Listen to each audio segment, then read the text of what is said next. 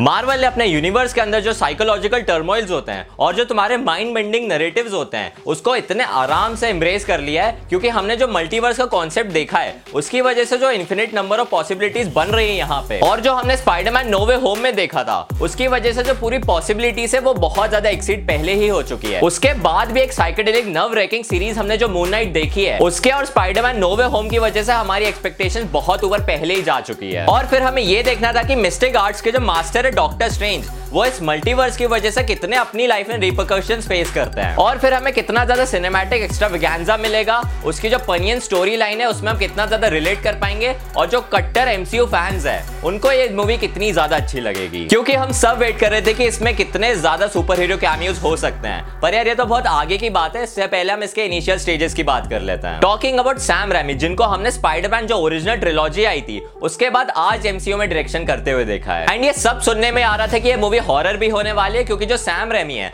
वो अपनी horror movies के लिए भी जाने जाते हैं। तो इस मूवी में बेसिकली हमें दो राइवल्स दिखाए गए, एक जो डॉक्टर स्ट्रेंज है और एक जो वॉन्डा है। दोनों की लाइफ में कितनी ज़्यादा लाइफ चेंजिंग इवेंट्स होने वाले हैं? यूनिवर्स के कितने ऑल्टरनेटिंग एंड्स हो सकते हैं? क्योंकि मल्टीवर्स आ चुका है। ये सब देखने को मिलेगा एक हॉरर टिंच के साथ। No doubt Doctor Strange two MCU की सबसे ज़्यादा डार्कर और वायलेंट मूवी में से तो है ही। पर जो इस मूवी का नाम है Doctor Strange in the Multiverse of Madness उसमें मल्टीवर्स तो हमें शो किया गया है, पर वो इतने अच्छे लेवल पे नहीं है। और जो मैडनेस है वो भी इतना ज़्यादा नहीं हो पाया है। यार, समझ में नहीं आ रहा कहाँ से स्टार्ट करूँ। मतलब अगर एक लाइन में बताना तो ये movie actually Doctor Strange two movie लगती ही नहीं है। ये देख के ऐसा लगता है कि जो अमेरिका शावेज है, वो उसकी एक ओरिजिन मूवी है। इट्स लाइक like एक टर्शियरी कैरेक्टर है, अमेरिका शावेज। वो कैसे गलती से डॉक्टर स्ट्रेंज की लाइफ में आ जाती है और उसके बाद जो एक स्टोरी बिल्डअप होती है, वो बहुत ज़्यादा स्लो और स्लोपी लगती है। और लिटरली इस मूवी को मल्टीवर्स ऑफ़ मैडनेस कहा गया, पर इसमें मल्टीवर्स में तुम ज़्यादा एक्सपेक्टेशन रखना ही मत। पता है, मुझे एक्सपेक्टेशन बहुत ज़्यादा थे इस मूवी से, क्योंकि यार इसके ट्रेलर देखने के बाद, इसके प्रोमोज देखने के बाद, मुझे यही लग रहा था कि यार कुछ अलग एकदम नया हम देखने वाला है, जो हमने एक्चुअली देखा भी है, पर एक्सपेक्टेशंस को मेरे वो पार नहीं कर पाया है। बट ट्रस्ट मी जो पूरी की पूरी स्टोरी है, वो मल्टीवर्स और मैडनेस दोनों के अराउंड ट्रैवल तो ज़रूर करती है। yeah. पर वो एक ऐसी स्वॉर्ड है जो कि एक डबल एड स्वॉर्ड है। वो सामने वाले को तो काटेगी, पर ये चांसेस है कि वो तुम्हें भी काट देगी। It is simply a very different and unique movie क्योंकि इसका जो एस्थेटिक डिपार्टमेंट है, उन्होंने बहुत कोशिश की कि इस मूवी को वो लोग बाकी एमसीयू मूवी से बहुत ज़्यादा अलग बना पाए। और अगर तुम्हें सैम रेमी की हॉरर मूवीज़ पसंद है तो तुम्हें इसमें भी थोड़ा बहुत मज़ा आने ही वाला है। अब देखो डॉक्टर स्ट्रेंज के साथ जो इवेंट्स हुए थे नोवे होम में, वो हमने देख के सोचा था कि यार कुछ ऐसा कनेक्शन होगा उस मूवी से, जिसकी वजह से इस मूवी में अलग अलग मल्टीवर्स खुलने वाले हैं। या फिर लोकी सीरीज़ की वजह से कुछ ऐसा पॉइंट होगा, जिसकी वजह से कुछ तो रिलायबिलिटी आएगी,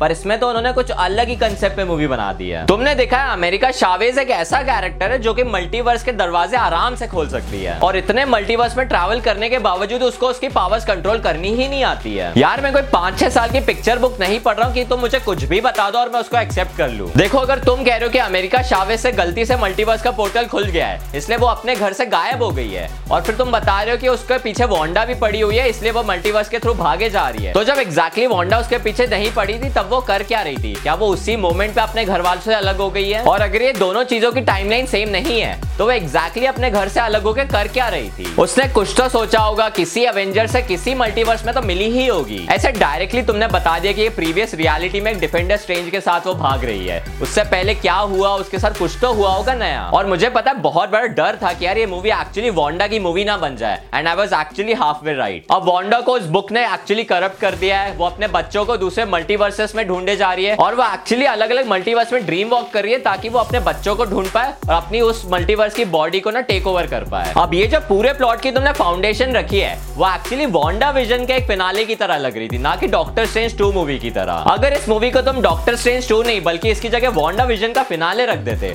तो ये मूवी एक्चुअली बहुत ज़्यादा आगे निकल जाती। क्योंकि इसमें वो एक्सपोजिशन पावर है जो वॉन्डा के कैरेक्टर के लिए तो बहुत ज़्यादा बेनिफिशियल है। पर वो डॉक्टर स्ट्रेंज को बहुत ज़्यादा डिग्रेड ही करता जा रहा है। और जितना भी मैडनेस वाला पार्ट था, वो एक्चुअली वोंडा की मैडनेस थी, ना कि मल्टीवर्स की मैडनेस क्योंकि स्क्रिप्ट में तो यही बताया गया कि सारी चीज़ों को धीरे धीरे करके सब एकदम से भर दो, जिसकी वजह से वो सांस ही ना ले पाए। ऑनेस्टली प्लॉट और स्क्रिप्ट में ना बहुत कम ब्रीदिंग स्पेस है। पर वो तो चलो हो गया, चलो वो ठीक है। पर इस पिक्चर को एक्चुअली वो चीज़ बचा सकती थी, जो की थी इसके कैमियोज हम सबने सोचा था कि मल्टीवर्स है, उस वजह से कितने अलग अलग टाइप के कैरेक्टर्स और हीरोज हमें देखने को मिलेंगे। और बहुत लोगों ने तो ये भी सोच लिया था कि यार उसमें टॉम क्रूज का आयरन मैन देखने को मिलेगा। एंड मूवीज़ में एक्चुअली कैम्यूज है और एमसीयू के फ्यूचर के लिए भी बहुत ज़्यादा रिस्पॉन्सिबल भी है। पर वो इतने अच्छे लेवल पे नहीं थे, क्योंकि वो ब्रूटल तो थे, पर वो इतने एक्साइट नहीं कर रहे थे लोगों को, जिस वजह से लोगों को देखने में मज़ा आया। मतलब कैसे समझाऊं कि यार, तुमने मूवी में हीरोज को भी देखा, तुम्हें उस मोमेंट पे भी मज़ा आया, पर वो तुम्हारे फ्यूचर में ज़्यादा मेमोरेबल नहीं है। चलो थोड़ा और एग्जैजरेट करके बताता हूँ।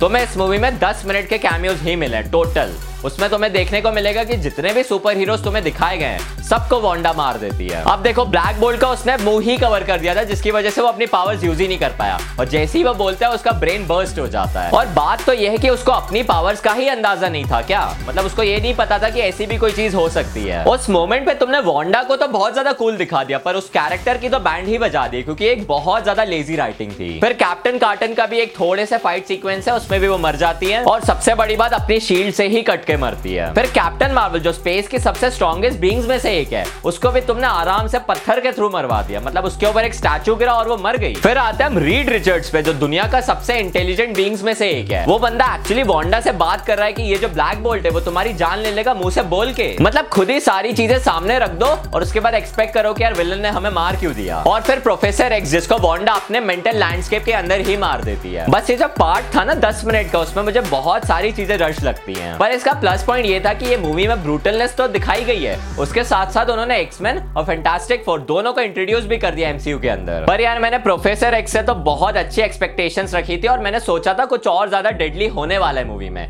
क्योंकि इसमें तो उन्होंने जो इसका एक रिप्रेजेंटेशन दिखाया है, वो बहुत डिमीनिंग लग रहा है। और जो प्रॉपर कैरेक्टर पोटेंशियल है, जो हमने कॉमिक्स में देखा है, वो बहुत ज़्यादा वेस्ट लगने लगता है। And the saddest part is इतना ही इंपॉर्टेंट कैमियो था पूरी की पूरी मूवी के अंदर। देखो, अब ये सब वो बातें हो गई कि जो कैमियोज में हमने एक्सपेक्टेशंस रखी थी, हमने उसी की बैंड बजा ली है। पर अब इसकी हम पॉजिटिव लुकआउट्स की बात ज़रूर करेंगे। इस मूवी के सबसे हार्डेस्ट और स्ट्रॉन्गेस्ट मोमेंट्स तब थे जब डॉक्टर स्ट्रेंज है, वो क्रिस्टीन के वेरिएंट से मिलता है। क्योंकि स्टीफन स्ट्रेंज खुद ही एक बहुत ज़्यादा इगोइस्टिक और एरोगेंट कैरेक्टर तो है ही। पर वहाँ पे क्रिस्टीन डॉक्टर स्ट्रेंज को कन्फ्रंट करने लगती है, वो बहुत ज़्यादा इनोवेशनल था। क्योंकि वही पार्ट एक mix sense of emotional create कर रहा था और उसके साइकोलॉजी को और ज़्यादा डिसऑर्डर में क्रिएट कर रहा था। पर सैडली ये चीज़ की तारीफ़ करने के बाद मैं बताना चाहूँगा कि वहाँ पे चीज़ें खराब भी हो जाती हैं। क्योंकि डॉक्टर स्ट्रेंज जहाँ पे इल्यूमिनाटी से मिला था, वहाँ पे होगा, क्रिस्टीन से मिलके वहीं से चला जाता। और अगर क्रिस्टीन को वहाँ से लेके नहीं जाता तो यार हो सकता था मूवी में और ज़्यादा प्रॉब्लम नहीं बढ़ती और स्ट्रेंज कुछ और ही कर देता। और मैं इसको तो मैं ऐसे कुछ भी रैंडमली बना के नहीं बोल रहा मैं इसका भी तुम्हें अभी एक्सप्लेनेशन दूँगा। क्योंकि यार देखो एमसीयू के जितने भी प्लॉट्स क्रिएट किए जाते हैं, उनके जितने भी डायलॉग्स होते हैं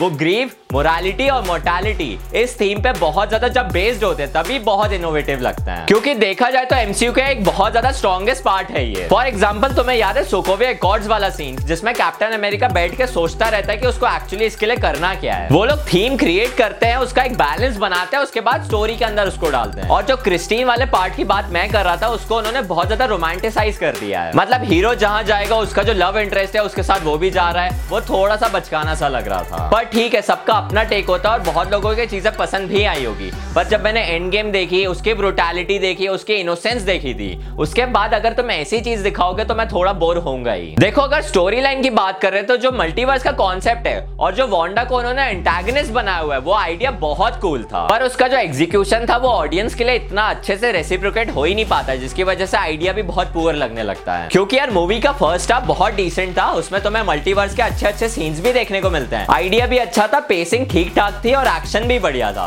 और जैसे हम सेकेंड हाफ़ में पहुँचते हैं, वहीं पे मूवी का पूरा डाउनफॉल होने लगता है। उसमें इतने कैरेक्टर्स को एकदम से इंट्रोड्यूस कर देना, किसी भी कैरेक्टर का डेवलपमेंट अच्छे से शो ही नहीं करना, एक ऑनगोइंग स्टोरी जो चल रही है, उसमें सारी चीज़ों को भर देना और फिर से मार देना। एंड शॉकिंगली सेकंड हाफ़ में भी कुछ ऐसे सीन्स है जिसको देख के लग रहा था कि यार इसका वीएफएक्स भी इतना पावरफुल नहीं है। और जो एकदम क्लाइमैक्स वाला पार्ट होता है ना, जिसमें हम सोचते हैं कि यार इसमें बहुत ज़्यादा लड़ाई होने वाली है और मज़ा आने वाला है, वो इतना इंपैक्टफुल लगता ही नहीं है। और जो वॉन्ग है, वो एक्चुअली एक सॉसर सुप्रीम है, फिर भी तुमने उसको इतने अच्छे से यूज़ नहीं किया है। देखो डायरेक्शन में तो मज़ा आया, कुछ यूनिक भी लगा और हॉरर भी थोड़ा बहुत लगा। पर ऐसा लगा कि यार इस मूवी को 20-30 मिनट एक्स्ट्रा बनाने की ज़रूरत थी। मतलब इन्होंने जो दो घंटे, छह मिनट की पूरी मूवी रखी है, इसकी जगह ढाई घंटे से ऊपर की अगर मूवी रखते तो हो सकता है कुछ ज़्यादा एक्सप्लोर करने को मिलता। अब किस बेसिस पे उन्होंने इस मूवी को छोटा रखा है? हो सकता है उन्होंने कुछ और शूट किया हो, पर आगे जो मूवीज़ है, उनकी स्टोरी अगर रिवील ना हो जाए, इस वजह से इस मूवी में भी सीन्स काट दिए गए या फिर ये भी हो सकता है कि जो भी पूरा ओवरऑल आइडिया था, वो यही था और जितना भी हमने अपने दिमाग में सोचा था, वो बिल्कुल भी एक्सपेक्टेशंस पूरी नहीं होंगी। अब चलो लॉन्ग टर्म एक्सपेक्टेशन को हटाते हैं और इस लेवल पे बात करते हैं कि इस मूवी में मुझे क्या पसंद आया और एक्चुअली मूवी क्या है। सबसे बढ़िया तो इस मूवी में वोंडा ही थी और उसके बाद जो एक frustrating mix of electrical elements होता है वो हमने सैम रेमी के डायरेक्शन के थ्रू हॉरर कंसेप्ट में देखा है। यार, अब समझ में नहीं आ रहा कि मुझे एक्चुअली मूवी अच्छी लगी है बहुत बुरी लगी है, क्योंकि मैं बहुत ज़्यादा डिससेटिस्फाइड हूँ। देखो, अगर स्टोरी कहीं पे अच्छी होने लगती थी तो वीएफएक्स कहीं पे बहुत स्लॉपी हो जाता था और चौपी सा लगने लगता था। और एकदम से उसकी स्टोरी खराब होती है तो उसका वीएफएक्स फिर बढ़ जाता था। फ़र्स्ट हाफ़ तो ऐसे ही निकल गया, फिर मैंने सोचा, यार, इसमें अच्छे कैमियोज आने वाले हैं, कुछ तो दिखाएँगे अब। तो वो भी इतने ज़्यादा इंपैक्टफुल नहीं लगते हैं। और जो सबसे बेकार चीज़ थी, वो थी कि यार, इस मूवी में पूरा विशांति बुक की बात की गई थी। वो पूरी मूवी इस पे बेस्ड थी। उसके बाद एंड में आते आते विशांति बुक का कुछ वो लोग करते ही नहीं है, पूरा टोटल वेस्ट ऑफ़ टाइम और मैं ये भी सोच रहा हूँ कि अगर इसका कोई एक डायरेक्टर कट बने फ्यूचर में, वो देख के हो सकता है हमें समझ में आए कि इसमें ऐसे डिसीज़न क्यों लिए गए हो। या तो ऐसा भी हो सकता है कि सैम रेमी को ऐसा ही डायरेक्शन चाहिए और हमने वो पूरी मूवी देख ली है। देखा जाए तो डॉक्टर स्ट्रेंज वन मैंने ज़्यादा इंजॉय की थी, क्योंकि उसमें सारे कैरेक्टर के पास एक मोटिवेशन थी। और स्पाइडरमैन नोवे होम के बाद तो मैंने बहुत एक्सपेक्टेशंस अपनी बढ़ा ली थी। तो यार परफॉर्मेंस और एक्टिंग में तो किसी की कोई गलती नहीं थी।